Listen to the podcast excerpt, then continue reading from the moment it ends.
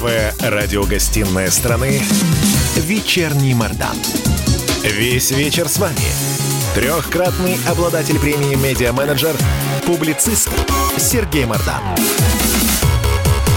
Всем здравствуйте! В эфире радио «Комсомольская правда». Я Сергей Мордан. Меня зовут Мария Баченина. Добрый вечер, друзья. Главные новости на сегодняшний день. Доллар впервые с 6 марта опустился ниже 70 рублей. Вот а, я не мог об этом новость. промолчать, потому что я больше месяца орал, что доллар будет стоить 200 рублей, и вот обязан вроде бы как публично покаяться, но не совсем.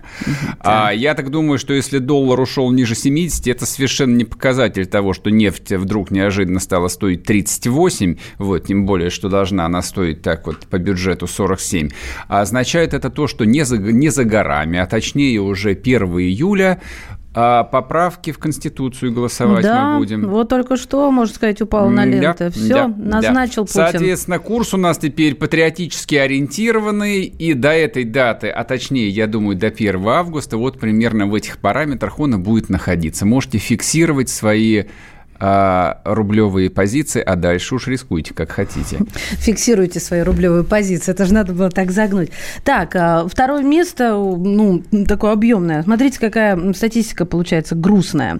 Старший эксперт эксперимента, э, экспертно, простите, криминалистического центра МВД России, подполковник полиции, у которого был поставлен диагноз COVID-19, выпал из окна больницы номер 24 в Москве.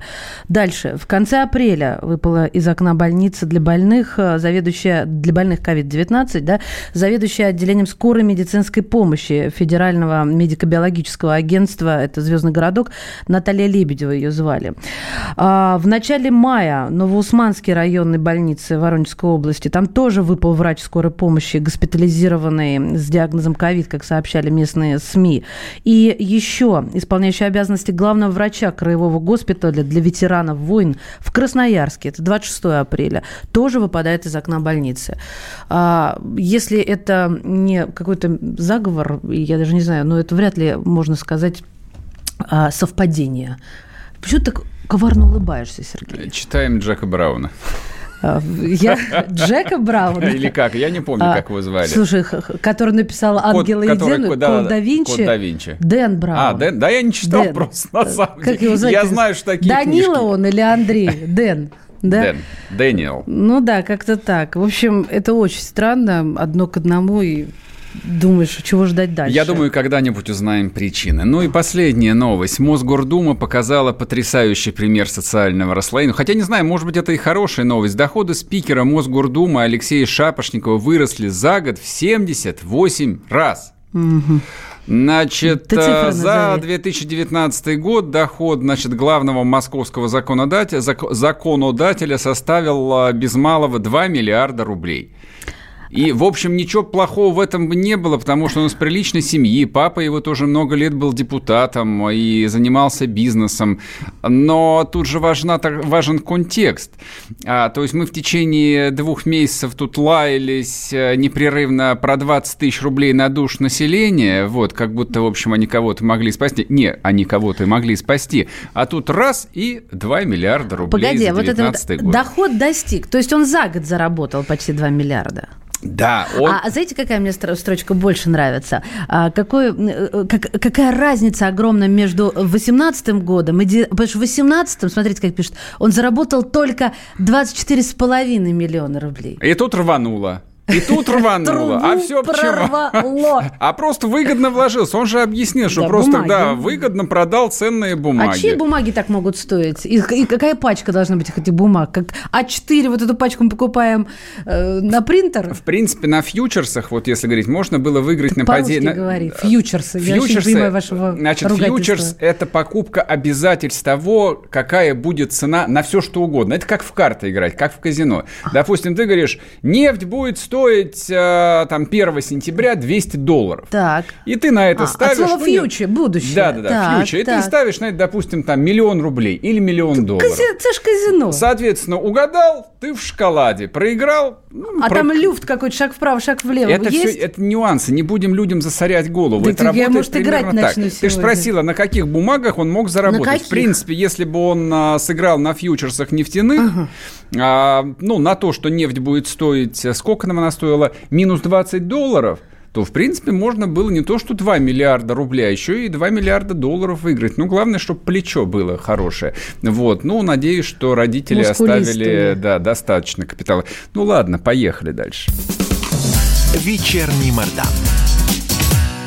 Так, друзья Полнится мои. горем и стонами, а также стенаниями э, соцсети, в первую очередь, русские, да, где кто во что гораст. И на могилку лепят памятник с надписью «Роскосмос». И плачут э, или радуются за SpaceX. Ну, совершенно не гармонично ведут сограждане себя, на мой взгляд, потому что не радоваться тут, э, не злорадствовать и уж точно не грустить по Роскосмосу э, не стоит. Нужно как-то собраться и придумать, что Для делать. тех, кто провел выходные в состоянии тяжелого алкогольного опьянения, объясню о чем. Значит, отложенный полет американского космического корабля а, «Дракон», Да. Crew Dragon, он таки состоялся. Значит, корабль Илона Маска прекрасного Что ты его дела- на еврейский манер так называешь? Илона Маска. Илон Маск он. Не знаю, потому что древнееврейское имя, поэтому так и говорю. Чувствуются твои антисемитические Наоборот. поползновения. Ну, Юдофил. хорошо.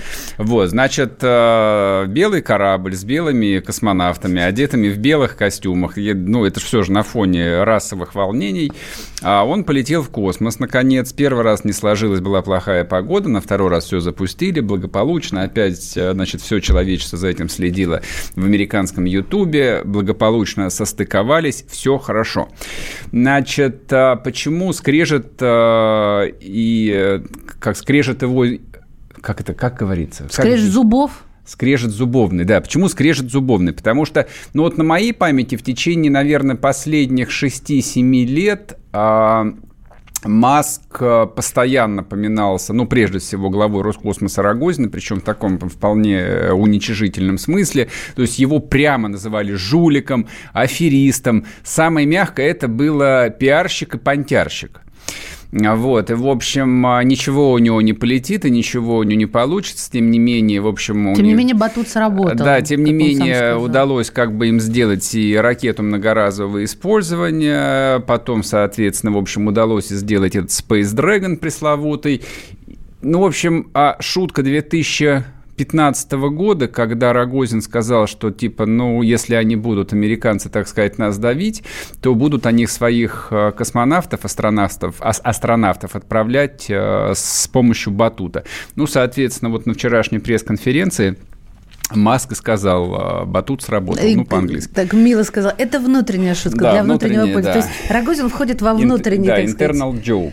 Ну Кругом. Вот. Ну вот, собственно, как бы о чем идет речь. А соцсети русскоязычные, соответственно, в общем, по старой доброй традиции разделились на тех, кто совершенно бескомпромиссно предался бу- бурной радости, что, в общем, мол, победа человечества и совершенно там не тот повод э, э, для того, чтобы там страдать э, и э, замыкаться в национальных квартирах, типа, значит, это общая радость. Другие говорили о том, что ерунда и, в общем, э, не более чем пиар, потому что человек в космос первый раз отправили в 61 году прошлого века, и, соответственно, как бы Это наш. вообще не о чем разговаривать. На самом деле есть о чем разговаривать. А не надо себе врать. Это не победа человечества. Это победа Соединенных Штатов Америки. Да. Человечество не может придумать ничего, даже iPhone и персональный компьютер. Это может придумать только Америка. Раньше подобные вещи еще мог придумать Советский Союз. Когда Советский Союз закончился, осталась только Америка. Это пункт первый. Пункт второй. Как мы должны это событие переживать? То, что вот а, философы говорят, как мы это должны отрефлексировать. Тут, конечно, есть варианты. Соответственно, можно сказать, что Илон Маск молодец, можно сказать, что мы говно, что Рогозина нужно, соответственно, не знаю, расстрелять или в лучшем случае уволить, но вы задайте себе вопрос, если Рогозина уволить, а что, будет лучше? Нет. Я бы сказал бы, что хуже может быть, но лучше может быть вряд ли. Потому что если у нас даже строительство рядового моста без ограничений по стоимости рассматривается как, э, ну, примерно как ядерный проект или полет Гагарина в 1961 году. такой, да, момент. Хотя, по идее, это должно было рассматриваться как обычная, да, сложная, но индустриальная стройка. Китай таких мостов стоит, там, строит по 10 штук в день. Сереж, но тут все-таки еще момент Крыма ты учитывая. Тут Без патетика. разницы. Разница От, есть. Патетика. Оставьте, нет, Крым не Крым, это просто обычное индустриальное строительство. То а вот на эту историю нужно и так смотреть. На, на нее нужно смотреть э, немножко иначе. Где взять кадры, где взять второго Королева? Вот. Нет, мы говорим о том, как переживать это событие. Это событие нужно переживать в контексте прошедших 30 лет. Просто вспомните на секунду, а кто выиграл в холодной войне. Кто выиграл весь 20 век? 20, Амер... 20 век выиграла Америка. Мы, к сожалению, 20 век проиграли. Вот именно в таком контексте это надо воспринимать. Не для того, чтобы рвать волосы по всему телу, Пишите, а понимать, что единственная, а разумная, единственная жизнеспособная стратегия России – это стратегия реванша. Это стратегия того, что мы все должны вернуть не праздновать до бесконечности, а начать работать и воспринимать текущую ситуацию как точку отсчета для того, чтобы снова догнать и перегнать Америку. Вернемся к вам после перерыва. Первая радиогостинная страны «Вечерний Мордан». Георгий Бофт. Политолог журналист, магистр Колумбийского университета, обладатель премии «Золотое перо России» и ведущий радио «Комсомольская правда». Авторскую программу Георгия Георгиевича «Бофт знает». Слушайте каждый четверг в 17.00 по московскому времени. А что такое деньги по сравнению с большой геополитикой? Мы денег тут не считаем.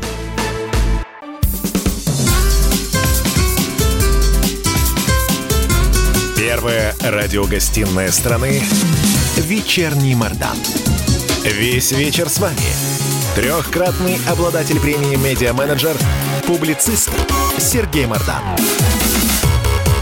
И снова здравствуйте. В эфире радио «Комсомольская правда». Я Сергей Мордан. Я Мария Баченина. Мы продолжаем тему космоса. Хотим а, поговорить с главным редактором журнала «Национальная оборона». Игорь Короченко у нас на связи. Игорь Юрьевич, здравствуйте. Здравствуйте. Добрый день. Как вы полагаете, полет э, Маска нам как рассматривать? Как часть нашего исторического поражения, либо как э, очередной вызов? Я думаю, надо рассматривать, конечно, как вызов. И самое главное, к этому вызову э, относиться очень серьезно, без шапка закидательства. А Потому что США демонстрируют очень серьезные успехи, в том числе в области реализации частных космических программ – нам надо делать из этого очень серьезные выводы. А, Игорь Юрьевич, а кто должен принять этот вызов? Как принять вызов? Ну, Нет, не как. Хотел... Кто, кто, кто должен принять? Рогозин, э, вот кто, кому принимать этот вызов? Ну, во-первых, у нас есть корпорация, которая как бы занимается космосом, это Роскосмос. Ну, так они не показывают никаких, не демонстрируют особых успехов, я поэтому этот вопрос и задала. Ну, главная проблема, я полагаю, все-таки это провести реструктуризацию потому что у нас зачастую космические предприятия оторваны друг от друга, не выстроена четкая кооперационная цепочка, даже исполнительская вертикаль. Я думаю, это важнейшая задача, которая стоит сегодня перед российской космической промышленностью. И второе, я все-таки считаю, что нам надо сосредоточиться на исключительно прагматических целях. То есть э, полет на Луну, лунная база, полет на Марс, это, конечно, хорошо, но, думаю, наша главная задача должна быть в плане не наступить коммерческий рынок, во-первых, вывода полезных нагрузок, хотя с каждым годом нас стеснят и США, и другие страны. Так мы его а уже главное... уступили, мы уже на третьем месте. Ну, к сожалению. А самое главное, я думаю, должна быть беспощадная борьба с коррупцией, а, потому что, к сожалению, ну, опять же, хочу сказать, это не упрек нынешнему руководству. Потому что проблемы в системе Роскосмоса копились последние, ну, как минимум 10-15 лет. Очевидно, чистить Авгиевы, конечно, необходимо, в общем-то, беспощадно, в том числе и путем жесткой посадки за те коррупционные преступления, которые выявляются и, очевидно, будут выявляться. В любом случае, мы должны понимать, что а, для России космос – это один из не менее важнейших проектов, чем, например, освоение Арктики. и вопросы, как реагировать, я думаю, это а, должно быть темой специального заседания Совета Безопасности России, где, возможно, в закрытом режиме должны быть рассмотрены все вопросы. Потому что космос у нас делится на гражданские про- программы, космос у нас есть и военный, и, собственно, сочетание вот этих двух факторов и, самое главное, определение магистральных э, путей движения вперед – это тема прерогатива Совета Безопасности первого лица государства, президента. Ясно. Спасибо большое. Спасибо. Игорь Короченко был с нами на связи. Ну, смотрите, в общем, пока мы будем а, планировать заседание Совета Безопасности, э, тем временем Совет Безопасности спланировал проведение а, Парада Победы 2.0. Оно, соответственно, состоится какого? Первого числа? Правильно? Ни в чем не ошибаюсь? Нет, подожди, 24 а июня. Фу, 24 да, первого это голосование Да, это голосование, да, да. Sorry, sorry, sorry, sorry. Да, я запутался, я запутался Тебе в датах. нужен отрывной календарь. Нет, потому что каждый день новые даты. Да, конечно же, 24 июня 2020 года состоится тот самый парад, который должен был состояться 9 мая 2020 года. Значит, насколько я сегодня прочел согласие а, участвовать в нем, пока что прислали президент Казахстана Казахстана, Таджикистана, Молдавии, по-моему. Ну, все наши а, лучшие бывшие друзья, союзники, на союзники победители. Соответственно, грузинского и украинского президентов не пригласили, потому что мы их победили не знаю где. Ну, в общем, они враги. Вот, Трамп а, скрывается в бункере, вот, от восставших негров. Но он уже вышел, во-первых. Борис Джонсон испытывает слабость после перенесенного коронавируса.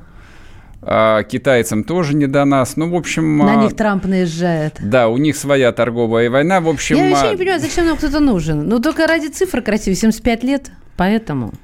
А, Понимаешь, я вообще не очень понимаю, зачем это нужно, зачем честно говоря. Нужен, да? Ну, это примерно то же самое, что вот а, а, Пасху в 2020 году не удалось по-человечески встретить. Давайте перенесем ее на конец лета. Давайте Пасху встретим на Успение, например. Ну как-то Пасху пропустить. Сейчас гром с неба тебя Ну, это, это ровно то же самое. 9 мая парад Победы прошел в городе Героя Минске. Точка. Парад Победы в этом году состоялся уже. Вот, его провели не мы. Вот, собственно, в чем разница. Ты сейчас снова будешь предлагать а, отрефлексировать это событие? Нет, я тут... Я тут, считаю, да что тут вообще это нечего... как день рождения, э, Сережа, Тут вообще нечего рефлексировать. или позже. Тут вообще нечего рефлексировать. На самом деле есть дата. Дата прошла. Причем прошла она уже довольно давно. А 24 июня будет как два месяца практически, как она пройдет. Ну что? Вот. И а в голове любого там половозрелого человека а, Парад Победы выпадает на время, когда природа расцветает, когда, наконец, в тундру приходит весна. А, там каштаны еще не цветут, но, в принципе, только-только тепло и только-только закопали картошку. А 24 июня какая картошка? Крыжовник уже созреет. То есть, как бы с точки зрения, биолог... с точки зрения биологических ритмов, получается, в общем, на мой взгляд, какая-то полная ерунда. Э, почему бы нам не спросить э, слушательскую аудиторию? Вот у тебя эти цифры есть. 8 800. Друзья да. мои, 8 967 да. 200 ровно 9702. WhatsApp Viber. Напишите, вы как считаете, нужно отмечать Парад Победы э, в конце июня? Или, в общем, нужно было теперь подождать следующего года и провести его в 2021 году? Ну, не юбилейный, ну, просто плановый парад победы.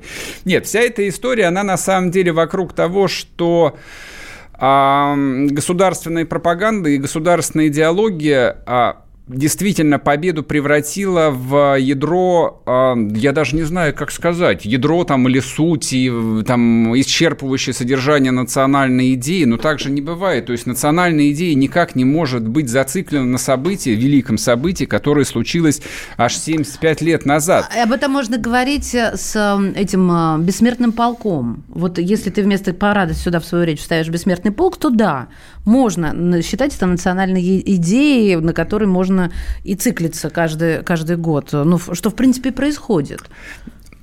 Я не знаю. В общем, циклиться в хорошем смысле ни, слова. Ни, ни на чем циклиться не нужно так вообще. Нет, я сказал о том, что невозможно великое событие, случившееся 75, 75 лет лет назад, назад, превращать в главное содержание государственной идеологии. Это невозможно, это противоречит здравому смыслу. Я просто, когда об этом думаю, не, я совершенно точно не на стороне тех ублюдков, которые там употребляют Парад термин, а, употребляют термин победобесие. Я бы лично дал бы в рожу любому, кто при мне бы это произнес. Так. Но здесь есть как бы один существенный нюанс. То есть, когда мы а, год за годом а полгода готовимся и потом полгода переживаем парад Победы, у меня в голове всплывает еще одна дата.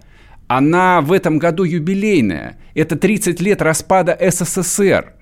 Мы, конечно, можем отмечать э, победу в Великой Отечественной войне, советского народа. Но дело в том, что советского народа нету. Он кончился в 1990 году. А в 1991 году это окончание советского народа было зафиксировано в Беловежской пуще. ты это вот о чем. праздновать? Нет, я просто...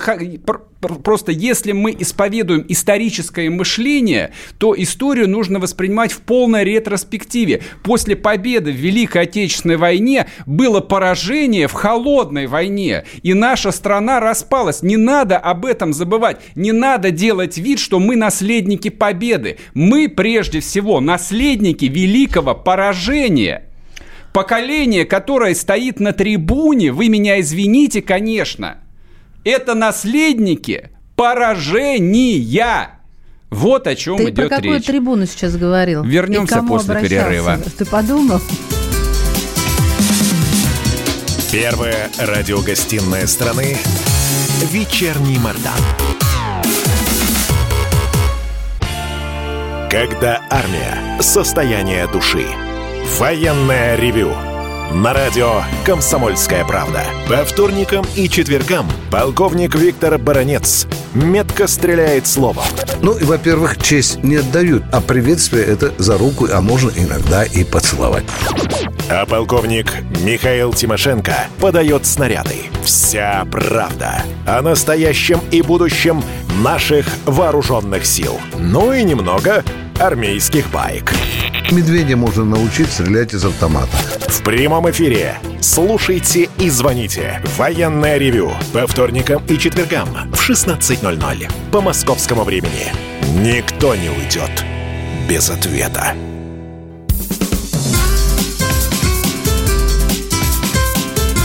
Первая радиогостинная страны «Вечерний Мордан». Весь вечер с вами. Трехкратный обладатель премии «Медиа-менеджер», публицист Сергей Мордан. И снова здравствуйте в эфире радио «Комсомольская правда». Я Сергей Мордан. Я Мария Баченина. Добрый вечер, друзья. Вы можете подписываться, вообще не можете, а нужно, чтобы это всегда было э, в нужный момент, и вы не пропустили на канал «Комсомольская правда», YouTube-канал, Телеграм-канал. Все, как говорится, в кармане. Ну, еще И сейчас главное, Мардан телеграм-канал Мордан вы должны подписаться. Вот где настоящая контрреволюция. Сейчас Контра объявит новую тему. Да, объявлю новую тему, но перед этим WhatsApp Viber 8 967 200 ровно 9702. Пишите ваши сообщения, комментарии любые, любого содержания. Трансляция в Ютубе, там тоже чат. Значит, а мы с вами поговорим. Нет, нет, нет, нет, не про геополитика. Волнение в Америке – это не геополитика, это... Это волнение в Америке. Ну, какие тут геополитики, серьезно. Я бы сказал, бы, что это урок для нас. Все, что происходит в такой стране, Я как Америка, это урок умоляю. для нас. Не надо меня умолять. Никогда мы... не- Ну, То нет, что, у нас, то, позволь. то, что у нас нет негров, что ли, ты Нет. считаешь, что это гарантия от всего? Ну Я хорошо, а у нас про 6, это. а 6 миллионов гастарбайтеров тебя не беспокоит? Сейчас... э, Нет? Нет, я не про это тоже. про что? Я про ментальность. Не та у нас совершенно ментальность. Чем у кого? Чем у американцев. А какая у нас А у нас нету вот этой обиды вечной, как у темнокожего населения в Америке. Это все... Это всё, Мария, в пользу бедных аргументы сейчас у меня скажет. Это, это, В пользу бедных негров. Ну, смотри, вот я, я довольно много про это читал. а, В основном все эти волнения, по крайней мере, в американской прессе рассматриваются в двух ипостасях. Ипостась первая. Значит, это первородный грех американского государства, которое изначально родилось и выросло на костях замученных рабов. Сегодня да. там я послушал одного известного политолога патриотического толка. Так э, я хотел вырвать э, радиопанель из машины. Вот Жало до, его. До такой степени меня бесило, когда он сказал, что то ли 10, то ли 15 миллионов черных рабов и индейцев пали жертвой этого тоталитарного государства. Думаю, господи помилуй, на дворе же не 1983 год, 2020, как может такую дересь нести? Тем не менее, у американцев это есть. Первородный грех, и типа, значит, а, мы должны его искупать непрерывно, каяться. Клянусь, они именно так и пишут, так и говорят. Они еще до сих пор это чувствуют. Именно так. Это Господи. именно так. И вторая, соответственно, вещь, это вот э, подход, ну, который э, мы там со своим классовым сознанием, может быть, э, до сих пор еще исповедуем, о том, что это социальная группа, до сих пор пораженная в экономических, в социальных, политических правах. Вот и, соответственно, вот несовершенное общество никак не может с этим справиться. Но но они нищие, нищие, нищие по сравнению да, со многими да, другими. Да, это истинная пластами. правда, потому что вот если поглядеть просто на статистику, то в этой статистике будет следующее. А среднее благосостояние цветной, ну, цветного американца относительно среднего благосостояния белого составляет, по-моему, там ни, ниже 20%. Угу. То есть это совершенно оч- очевидно, что это категория люмпинов, людей, находящихся на самом социальном дне. Там единственная аналогия, которая у меня приходит в голову, вот, ну, для того, чтобы понять, вот у нас это как? Ну, это примерно как цыгане. То есть это социальная группа, которая исповедует абсолютно антисоциальное поведение.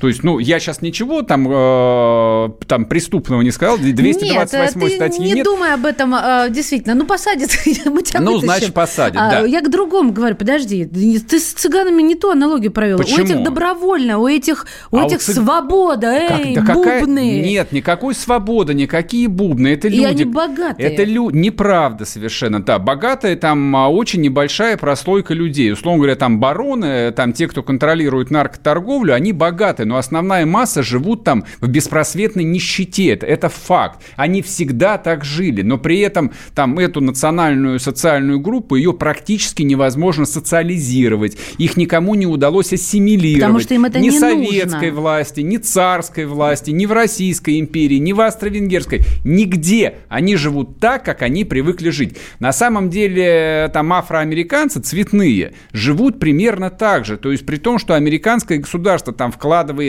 а миллиард, десятки миллиардов долларов, десятилетий усилий в то, чтобы вот стереть эти различия. То есть на самом деле там примерно а, треть а, старого до, доброго Гарлема, ну вот про который я как советский мальчик помню, что о, страшный Гарлем, гетто, значит, там белые полицейские убивают негров. Вот примерно четверть этого старого Гарлема вполне себе уже такой респектабельный район, где можно жить. То есть там появилось довольно много белых людей.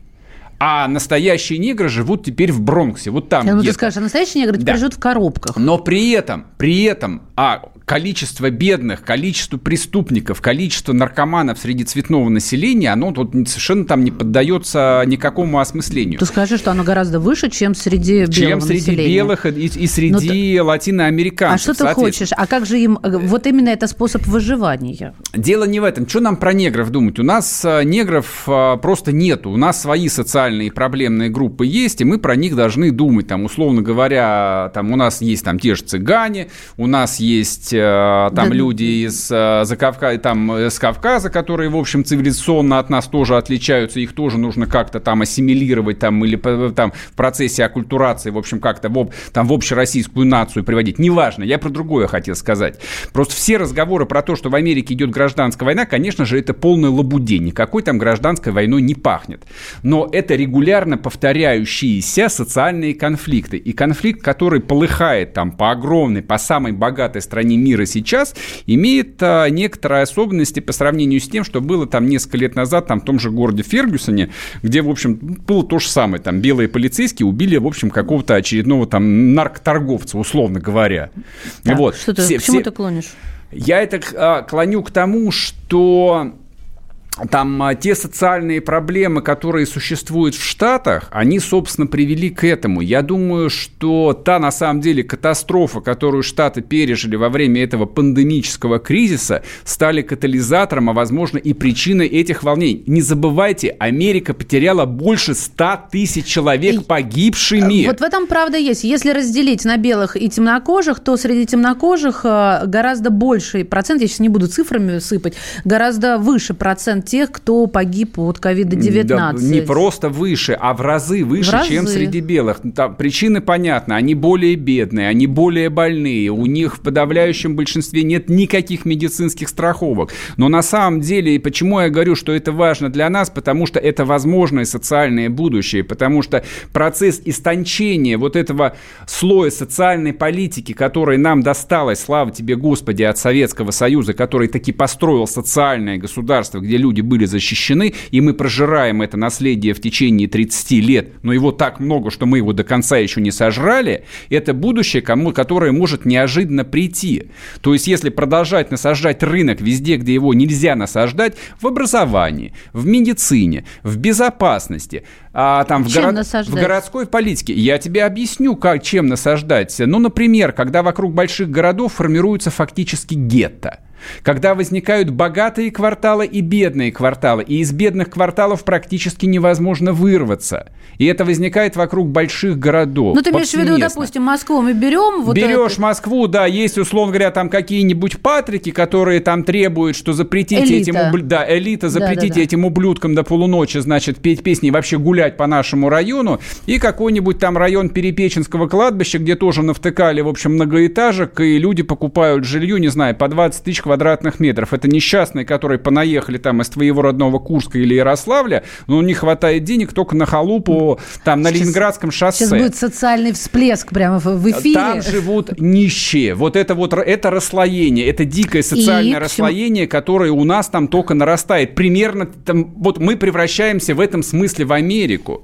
Не-не-не-не, вот. погоди. Вот э, очень здорово рассуждать, вот так переливая из пустого в порожнее. Но че, сейчас в Америке это выплеснулось на улице, на, выплеснулось в сжигании национального флага. Ты хочешь сказать, что вот эти нищие понаехавшие, они пойдут на Патрики, будут сжигать э, магазины, кофейни по миллиону рублей, где кофе стоит и так далее. Вот ты к этому ведешь? Но я, я, я Значит, не, не я, считаю, я что веду, это возможно. Я веду к тому, что любое... Э Любая атака на социальные права людей, даже не на политические, а на социальные права, которые в современном обществе давным-давно стали уже нормой, это опасность для государства в целом. Как устроена, допустим, та же Америка с точки зрения там, здравоохранения или каких-то социальных гарантий? Там у людей нет того, что давным-давно в остальном первом мире, там типа в Австрии какой-нибудь, или Австралии, или Германии, является просто общепринятой нормой, там люди об этом даже не задумываются, задумываются.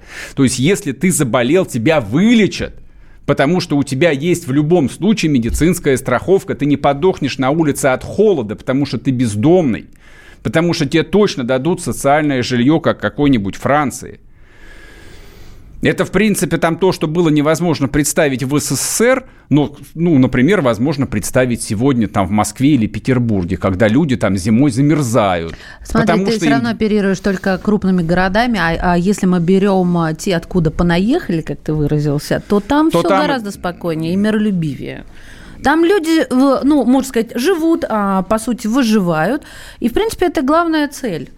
Выжить да, я понимаю, конечно. Да, им не до твоих дело, этих революций. Только дело в том, что выходов. люди не хотят выживать. Так они, может, об этом даже не задумываются. Нет, при всем люди смотрят уважении. телевизор. Вот так. если им отрубить телевизор, они бы не задумывались. Они просто жили бы как животные там на свои 12 тысяч рублей в месяц. Но они смотрят телевизор, и который каждый день им показывает красивую, норм, просто нормальную жизнь, и mm. понимает, что жизнь их устроена как-то не так. А мы вернемся после перерыва, не уходите. Роман Голованов, Олег Кашин, летописцы земли русской. Роман, вы разговариваете с дедом. Напоминаю я вам, у меня в жизни было, ну не все, но многое. На митинге российских либералов на Таймс-сквер в Нью-Йорке я тоже выступал. Ага.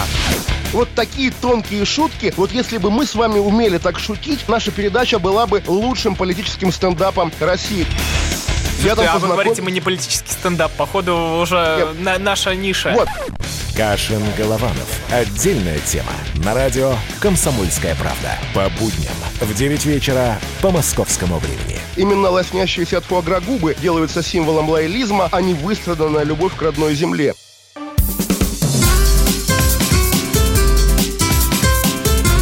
Первая радиогостинная страны «Вечерний Мордан». Весь вечер с вами. Трехкратный обладатель премии «Медиа-менеджер», публицист Сергей Мордан. И снова здравствуйте. В эфире радио «Комсомольская правда». Я Сергей Мордан. Да, я после такой минутной политинформации Марии Баченина уже не прежняя. Добрый вечер. Мы говорили об неком зеркале, которое может случиться, а может и нет на просторах нашей пока еще необъятной, да, а, родины, глядя туда куда-то за бугор в Штаты. Но, честно говоря, Сергею не удалось лично меня убедить, может быть, убедил вас, э, хотя трещину моя такая слаженная, слаженное мышление не, я дало. Совершенно, я совершенно не пытаюсь вообще никого ни в чем убедить. Я просто говорю о том, что там эта история, она не расовая. То есть там в том же Массачусетсе... Она там, социальная. Там черных, по-моему, процентов 15. То есть если ты посмотришь на видео, там очень много белых, а там есть Участвующих города... в этих Да, а если там много хроники, где вообще черных почти нету, там белые в основном громят. То есть, ну почему Трамп и сказал, что он объявит движение антиф, антифа террористическим? Это не расовые, это не черные пантеры, это белые прежде всего. Там, ну, их там а, называют обобщенным термином леваки. А, у нас на связи политолог, американист а, Виктор Олеевич. Виктор Жозефович, здравствуйте. Добрый вечер. Здрасте. Вы согласны с Сергеем, а, что это в первую очередь социальное движение, а не национальное? Расовое. Не расовое, да. Спасибо, Сереж. Если говорить о причинах э, нынешних беспорядков э, в США, то э, у них есть и расовые, и социальные причины. Э, в том, что касается расовых причин, это структурный расизм в американском обществе, который сохраняется э, сквозь десятилетия, несмотря на все меры, которые принимаются для, э, для того, чтобы интегрировать афроамериканское население в, э, в общество.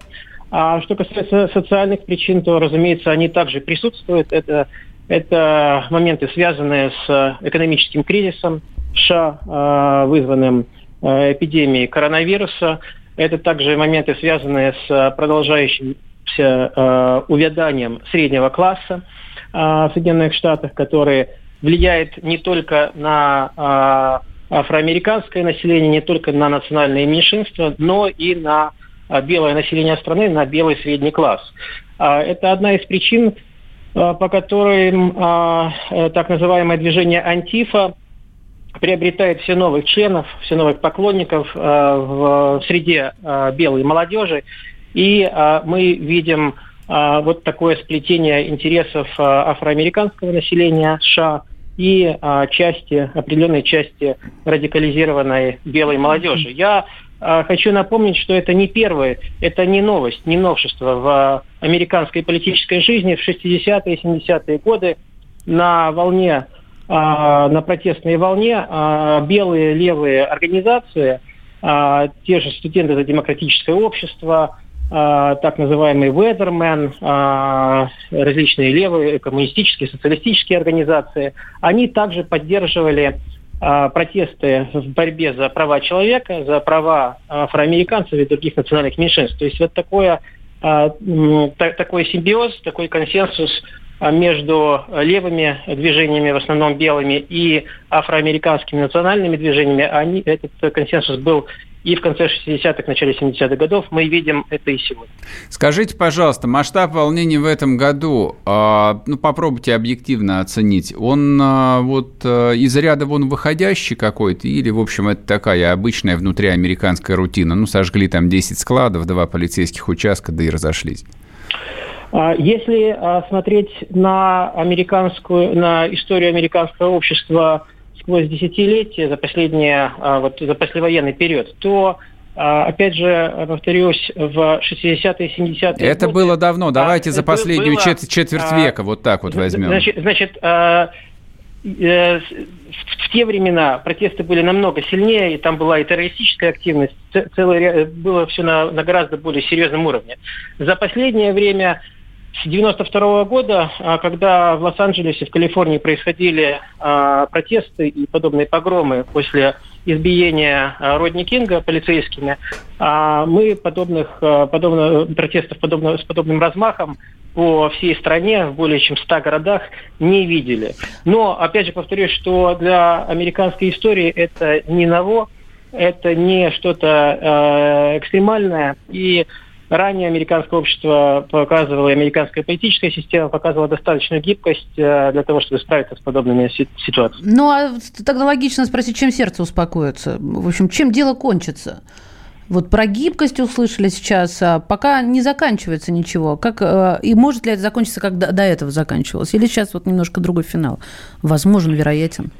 Как правило, а, есть несколько вариантов развития ситуации. Во-первых, это а, попытка реформировать все-таки а, американские, американские полицейские организации, э, попытаться как минимум создать видимость реформы, создать, возможно, создание неких комиссий федерального уровня, на уровне штатов и местных властей для решения проблем, связанных со структурным расизмом в полиции, в силовых ведомствах, а, чтобы как-то предотвратить продолжающуюся волну полицейского произвола и беспредела по отношению к представителям национальных меньшинств. А разве и не все дело в законе об оружии? Потому что это первое, о чем говорит полицейский. Я думал, он вооружен и может Совершенно так говорить. Верно. Совершенно верно. И, о, но дело в том, что право на владение оружием в США гарантировано второй поправкой Конституции. Вторая поправка – часть так называемого биля о правах.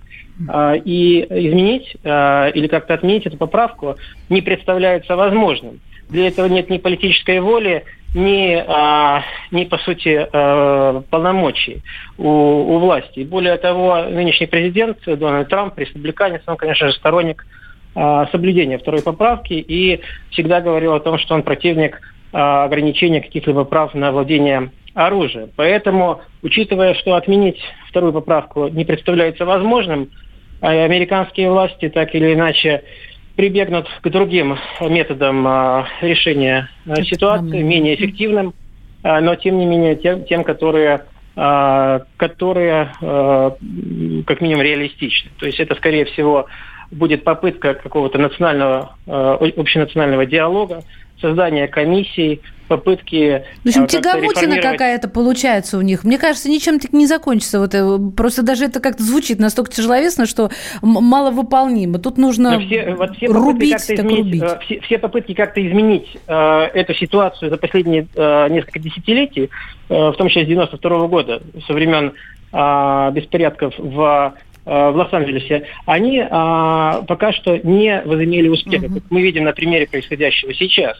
Но э, я повторю, что американская система достаточно гибкая, и даже если она сразу не приходит к решению, она э, постепенно приходит к нему. Процесс, э, наверняка, процесс, э, очевидно, будет сложным, непростым, но, тем не менее, какие-то решения, вероятно, будут найдены. Ясно. Спасибо большое. В эфире у нас Спасибо. был Виктор Олевич, политолог-американист. Спасибо. Вот последний э, месседж э, мне очень понравился о том, что американская система, конечно, фантастически гибкая.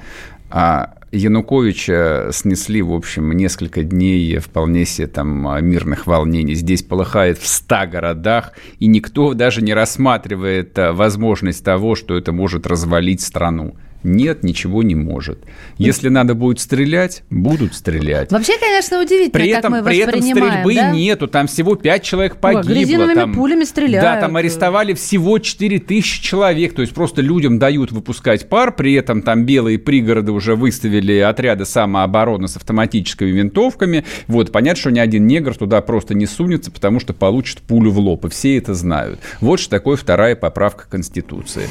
Вот, сегодня я видел фотографию, там два владельца какой-то пиццерии тоже с автоматами около своей там булочной стоят. У них тоже все будет в порядке. Вот бы нам так. Вернемся после перерыва.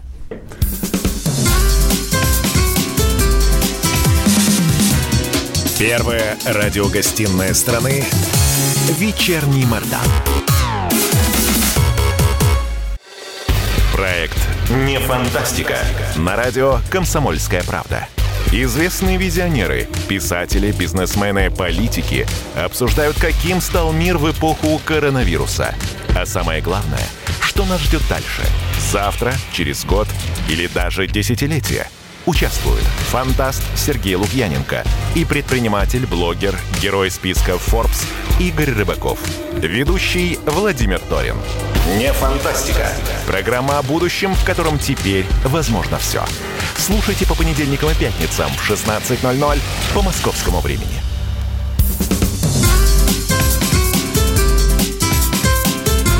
Первая радиогостинная страны «Вечерний Мордан». Весь вечер с вами. Трехкратный обладатель премии «Медиа-менеджер», публицист Сергей Мордан. И снова здравствуйте в эфире радио «Комсомольская правда». Я Сергей Мордан. Меня зовут Мария Баченина. Здравствуйте, друзья. Сегодня в честь Дня защиты детей, который, соответственно, выпадает на 1 июня, Путин внезапно встретился с Анной Кузнецовой, уполномоченной по правам ребенка. Она не далее, как три дня назад родила седьмого, дай бог ей здоровья, и всей ее большой семье. Седьмого и... родила? Уже седьмого, да. Ну. Вот. И на этом совещании, соответственно, она заявила, предложила Путину провести реформу органов опеки. Да, потому что хочется действительно воскликнуть доколе. Э, вечно встречаешь какую-нибудь статью. Люди вон недавно попросили э, улучшить э, как, квартирный, квартиру, которая была в аварийном состоянии. Пришли детей отнимать. Да, и что ты да. стоишь? Ты стоишь как вот в поле не воин один, с опущенными руками и не понимаешь, что тут делать, с кем сражаться, и против ветряных мельниц получается. Не, очень, очень, очень странно, очень внезапно, потому что не сказать, что тема там а, совсем никому не была неинтересна, а нет, она никогда, по-моему, вот, ну, по крайней мере, до этой пандемии не уходила из информационной повестки, но обсуждалась исключительно в контексте там очередной какой-нибудь полустрашилки, слезливой истории о том, что мальчика ставили на гречку там или нашли какую-нибудь семью маньяков, вот, которые мучили, насиловали детей, но в каждой этой истории всегда звучал а, такой риторический вопрос, а где же были органы опеки? Причем эти несчастные органы опеки, они вот этот вот риторический вопрос а, слышали и в случае, когда, значит, им предъявляли, что где, где же вы уроды были, когда ребенка мучили, и ровно в том случае, когда они приходили детей из семей изымать. Не вовремя, так сказать, появлялись. Да, то есть они, они вот никогда не попадали в десятку, то есть все время было мимо по какой-то причине. Уполномоченная по правам ребенка в Московской области Ксения Мишонова у нас на связи. Ксения Владимировна, здравствуйте. Добрый день. Здрасте. Скажите, пожалуйста, Здрасте. зачем нужно реформировать э, вот всю систему опеки? Что, вдруг жили-жили и теперь реформировать? Ну, вы знаете, мне было интересно вас слушать, потому что именно так и представляется э, сейчас деятельность этих органов опеки. Звучит уже нарицательно. Пришли в семью плохо, не пришли в семью плохо. Ну, давайте по порядку. Я, правда, не, не, не знаю там конкретно, какой план действий у Анны Юрьевны Кузнецовой она представила президенту, у нее есть в аппарате, но я три с половиной года занимаю эту позицию и понимаю, что э, сейчас, чтобы вы понимали, ну коротко, значит, детьми занимается очень много ведомств. Угу. Единой вертикали нет. На федеральном уровне органы опеки подчиняются Министерству просвещения, но при этом в каждом регионе, каждый регион решает это по-своему.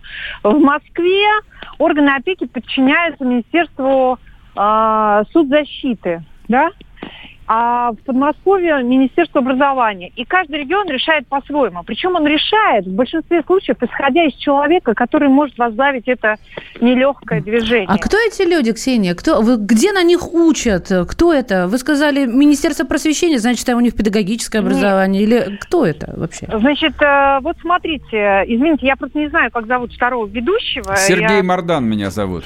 Сергей, да, очень приятно. Значит, Сергей и Мария. Ну, э, эти люди действительно приходят из разных ведомств. В большинстве случаев а, в органы опеки берут людей, которые имели педагогический опыт, и в школах работали, в детских садах, и есть, я встречала и людей из полиции, из прокуратуры. Просто чтобы вы понимали, вот сейчас детьми занимается очень много ведомств. Министерство соцзащиты, потому что у них есть социально-революционные центры, и где-то есть опека в этих министерствах.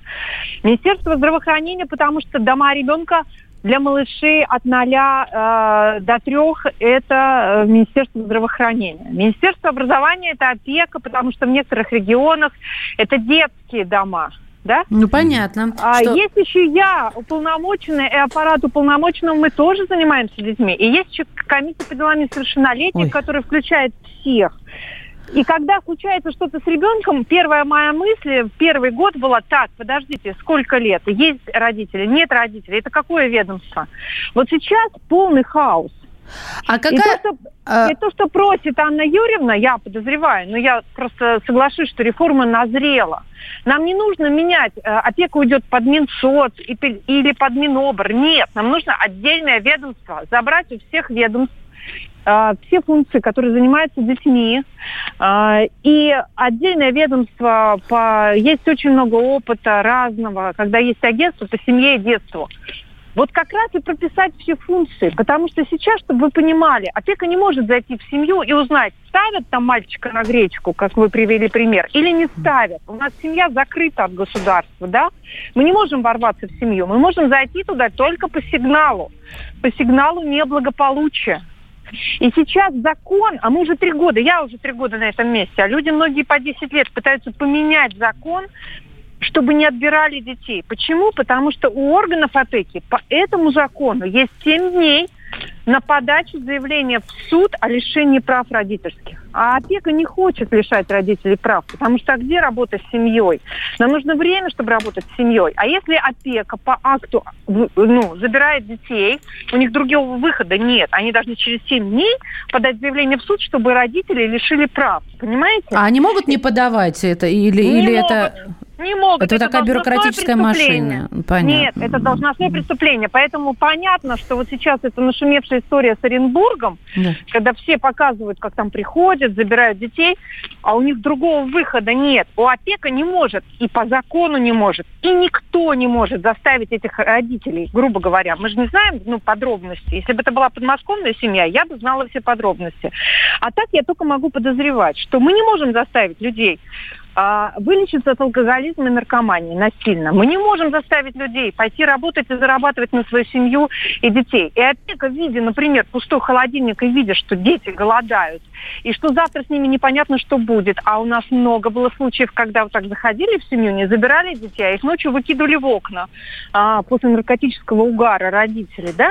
Они, у них есть одно действие – взять забрать детей, даже временно забрать, поместить в социальный революционный центр детей и попытаться работать с семьей. Но никто вот сейчас нет этого круга, будем так говорить, чиновников, которые могут а, вот прийти и работать с семьей. Нет таких полномочий. Ты не можешь реально матери... То есть детей одиночка... забираем, а исправить семью у нас нету инструментов, нету. людей и так далее. Нету. Это, эта проблема ясна. А вот мне интересно, почему у всех в народе такое ну, демонизируют службу опеки? Нужно, нужно ли пере, пере, переламывать а, вот э, эту демоническую репутацию этого, а, этих органов? Вот я если... боюсь. Если нет. меня будут отбирать, я, я, я, я молоток возьму. Вы мне позвоните. И нет, да, Ксения, вам я-то позвоню, да.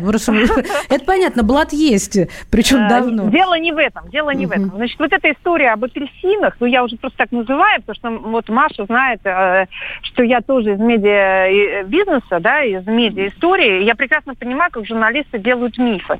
Вот история с апельсинами, мы посчитаем, сколько у вас есть апельсинов, тогда заберем детей, это, конечно, миф. Безусловно, страшилка. Но у органов опеки нет э, полномочий, да, их никто не учит э, создавать э, э, ну, картинку своей работы. На них, правда, возлагается много того, из чего ну, на них не возложено. Например, вот, вот Анна Юрьевна Кузнецова пишет о том, что в докладе, но совершенно справедливо пишет, что э, когда родители разводятся, нужно заключение органов опеки в суды. Так вот, чтобы вы понимали, на каждого сейчас сотрудника органов опеки по 400 дел в судах. Mm-hmm, да? Они должны ходить и, и что-то там представлять. У них нет этих полномочий, у них нет компетенции. Они скажите, не я прошу написать. прощения, скажите, пожалуйста, почему потребовалось 30 э, лет, ну, вот с момента распада советской системы, чтобы, в общем, наконец, 1 июня 2020 года э, озарило, ну, очевидное, что никто этим вообще не занимается? Нет, это неправда. Все ну как, этим если, занимаются. если этим ну, занимаются неправда. все, значит не занимается никто. В России Нет, это, так. Не, это неправда. Это неправда, очень много делается. Я могу сказать, что э, я не выступаю защитником органов опеки, но тем не менее я знаю лично каждого вот сотрудника, который отвечает в наших муниципалитетах в Подмосковье, опе- кто заведует опекой. Я понимаю, вижу этих женщин, которые самоотверженно в рамках закона пытаются и спасти детей, и спасти семью, и идут на какие-то там, ну, ухищрения, чтобы помочь, иногда своими продуктами, деньгами и так далее. Но вы должны понимать, что у нас э, действительно наследие советского прошлого, которого мы не можем переломить. Вот вы сейчас говорите, а я хочу задать вопрос, например, депутатам Госдумы. Мы каждый год выносим после каждого э, значит, годового э, доклада, говорим, товарищи, поменяйте хотя бы вот этот закон. Почему не опека- меняют? Спросите депутатов. Хорошо, Ну, спросите, спрошу. Почему они, не, почему они не меняют закон, где опека должна через 7 дней подать в суд на лишение прав? Почему у вас нету полого- хотя бы 6 месяцев, хотя бы 8 месяцев на работу с семьей? Почему у вас нет ресурсов на работу с семьей? Почему я не могу его принудительно заставить идти работать? Почему я не могу принудительно заставить его идти лечиться от алкоголизма? Понимаете? У меня нет ресурсов, у опеки нет ресурсов. Но по большому счету, если вы меня сейчас спросите, я вам скажу, реформировать нужно орган, который занимается семьей и детьми. Это назрело. Просто время другое, требования другие к семье. Видите, у нас сколько всего? Ксения, И сколько спасибо большое. Мы вопросов? просто, да, мы просто сейчас уже уходим на перерыв. А, Спасибо, что, в общем, разъяснили нам совершенно непонятную историю. Могу сказать, э, редкий случай, когда могу сказать, слава тебе, Господи, что хоть что-то нормальное будет происходить здесь. Хорошо, что Кузнецова родила там седьмого ребенка, да, и предложила хоть что-то нормальное, хоть один нормальный человек в Кремле появился. Уполномоченный по правам ребенка Мособласти Ксения Мишонова была у нас в эфире. Первая радиогостинная страны «Вечерний Мордан». Доктор, она умирает. Спокойно. Мы знаем, кто спасет ее. Культуру спасет Юрий Грымов. Каждый вторник и пятницу режиссер, художественный руководитель театра «Модерн» разгадывает культурный код русского человека. Какие привычки, пороки, события стали неотъемлемой частью нашей ДНК? Что руководит нами и позволяет оставаться людьми? Будет ли у нас шанс выжить, если мы потеряем свои корни? Ответы на радио «Комсомольская правда» в авторской программе Юрия Грымова «Культурный код». Каждый вторник и пятницу в 17.00 по московскому времени.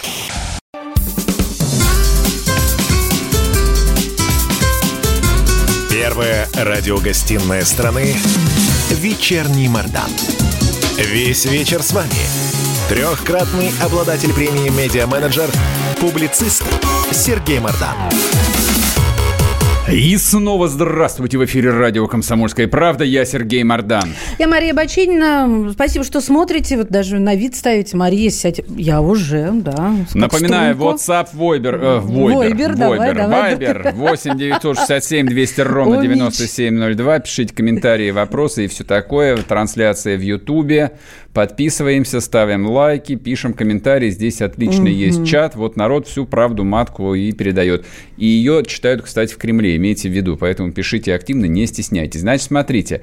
А заключительная тема. Я на нее немного времени. Это, в общем, будет сейчас крик в пространство просто очередной. Значит, а, позавчера в Подмосковье, славьте Господи, открылись храмы. Внутрь, а, соот- ну, богослужения будут происходить на улице, но это очевидное было решение. То есть, условно говоря, из врат выходит священник, служит литургию, а прихожане могут стоять там в любом шахматном, каком угодно социально дистанцированном порядке на улице, в общем, не боясь а, зародиться, но главное – литургии совершаются, христиане причащаются. То есть это главная опция для того, чтобы быть христианином. Как А- опцию? Как, как же тебе не стыдно? Главная опция это в сердце, чтобы у тебя была Нет, вера. не Да, надо, да, вот этого да, не да. надо нам Да ну объяснять. Да, хватит. это он к протестантам, к баптистам идите. Значит, а, с какого сегодняшнего дня? Что сегодняшнего? С 1 А, июля? Открывается, Торговые центры, да. да. нет, торговые центры открылись сегодня. Трусы можно тоже купить. Можно отремонтировать ботинки. А, с сегодняшнего дня в тестовом режиме открывается соборная мечеть в Москве. Заметьте, открывается соборная мечеть, а не храм Христа Спасителя.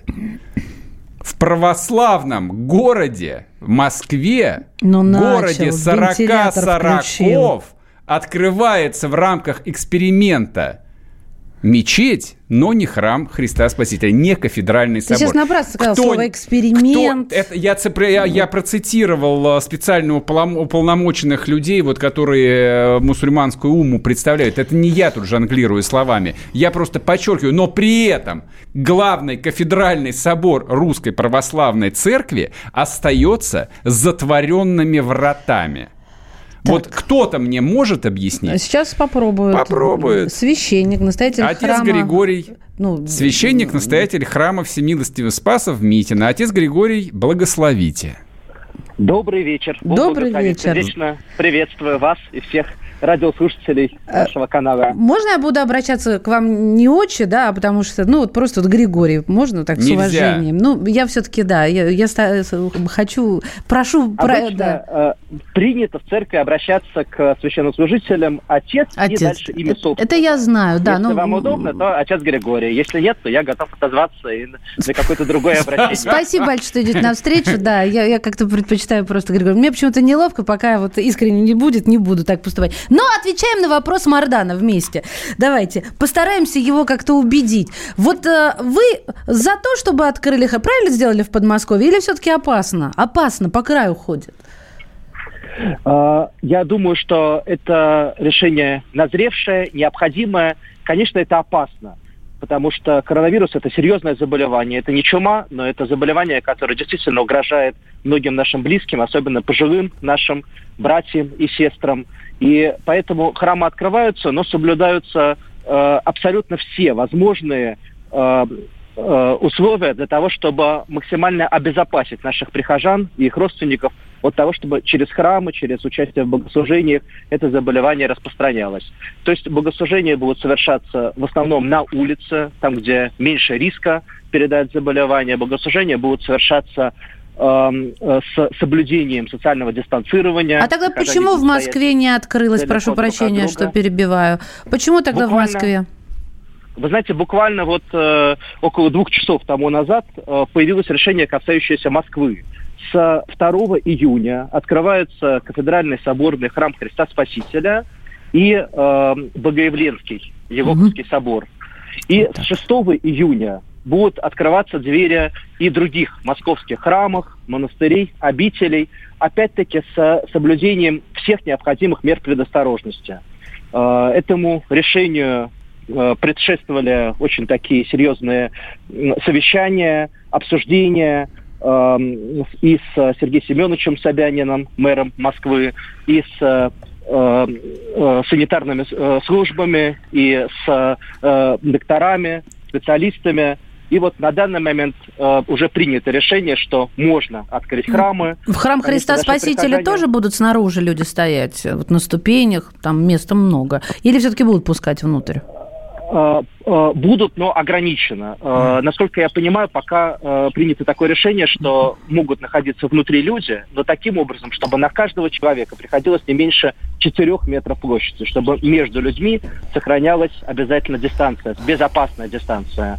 Вот. И таким же образом с субботы будут открывать двери и другие храмы города Москвы. Наши прихожане буквально истосковались по богослужению. Э, Многие очень участвовали вот в эти прошедшие такие непростые недели в богослужениях, но не присутствуя, а находясь у себя в домах, наблюдая трансляции богослужений. Но это здорово. Но, Как конечно, у вас- хочется все-таки уже и лично встретиться в храме, и самое главное, участвовать в церковных Отец Григорий, а скажите, пожалуйста, шестого все а, московские церкви открываются или нет? Э, все церкви, в которых э, нету, не, не выявлено случаев заболевания. Ну, те, которые не на карантине, понятно. Да, те, которые не на карантине, с 6 числа будут открывать свои двери и ограниченно пускать прихожан. Как благостно э, птички на, на заднем плане у отца Григория заливаются. В Митино Да, природа знаете, ожила. Да, я сам нахожусь э, за городом, тоже со- стараюсь соблюдать режим самоизоляции. Без необходимости я э, свое место нахождения не покидаю. Даже богослужения в собственном храме некоторые тоже смотрю, как и наши прихожане через трансляции. Вот, когда есть возможность, то езжу, служу.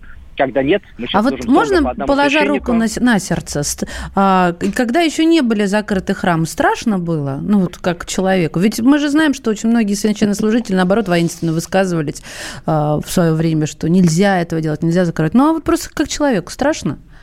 Ну, вы знаете, в церкви была такая дискуссия по этому поводу, и споры были по этому поводу. Лично я э, с самого начала был сторонником той позиции, что мы должны сделать все возможное, чтобы обезопасить. Пусть это будут даже чрезмерные э, mm. меры, простите за тавтологию, mm-hmm. но mm-hmm. это нужно сделать для того, чтобы э, исключить всякую возможность заражения людей в наших храмах. Спасибо. Ясно. Спасибо Поэтому... большое. В эфире у нас был отец Григорий Герониму, священник, настоятель храма Всемилостивого Спаса в Митино. Я еще два слова скажу перед тем, как закончить. А, ну, политически эта тема проиграна. То есть сначала открылась мечеть, и только спустя два часа что они догадались, такое? что было бы неплохо хотя бы открыть храм Христа Спасителя. Сейчас Это... вериги на себя надень Ну вот эфира. поэтому движение 40 сороков и будет и дальше ходить с хоругвями и в черных рубахах по этому городу. Вот именно Именно по этой простой причине. Вечера. Потому что нужно включать голову. Вернемся завтра. Всем пока не уходите, будьте здоровы. Давным-давно в далекой-далекой галактике Я просыпаюсь Ein, zwei, полицай Дружка моя, я по тебе скучаю И Сережа тоже Мы с первого класса вместе Тетя Ася приехала! небе тучи, а тучи. А также шумелки, пыхтелки и сопелки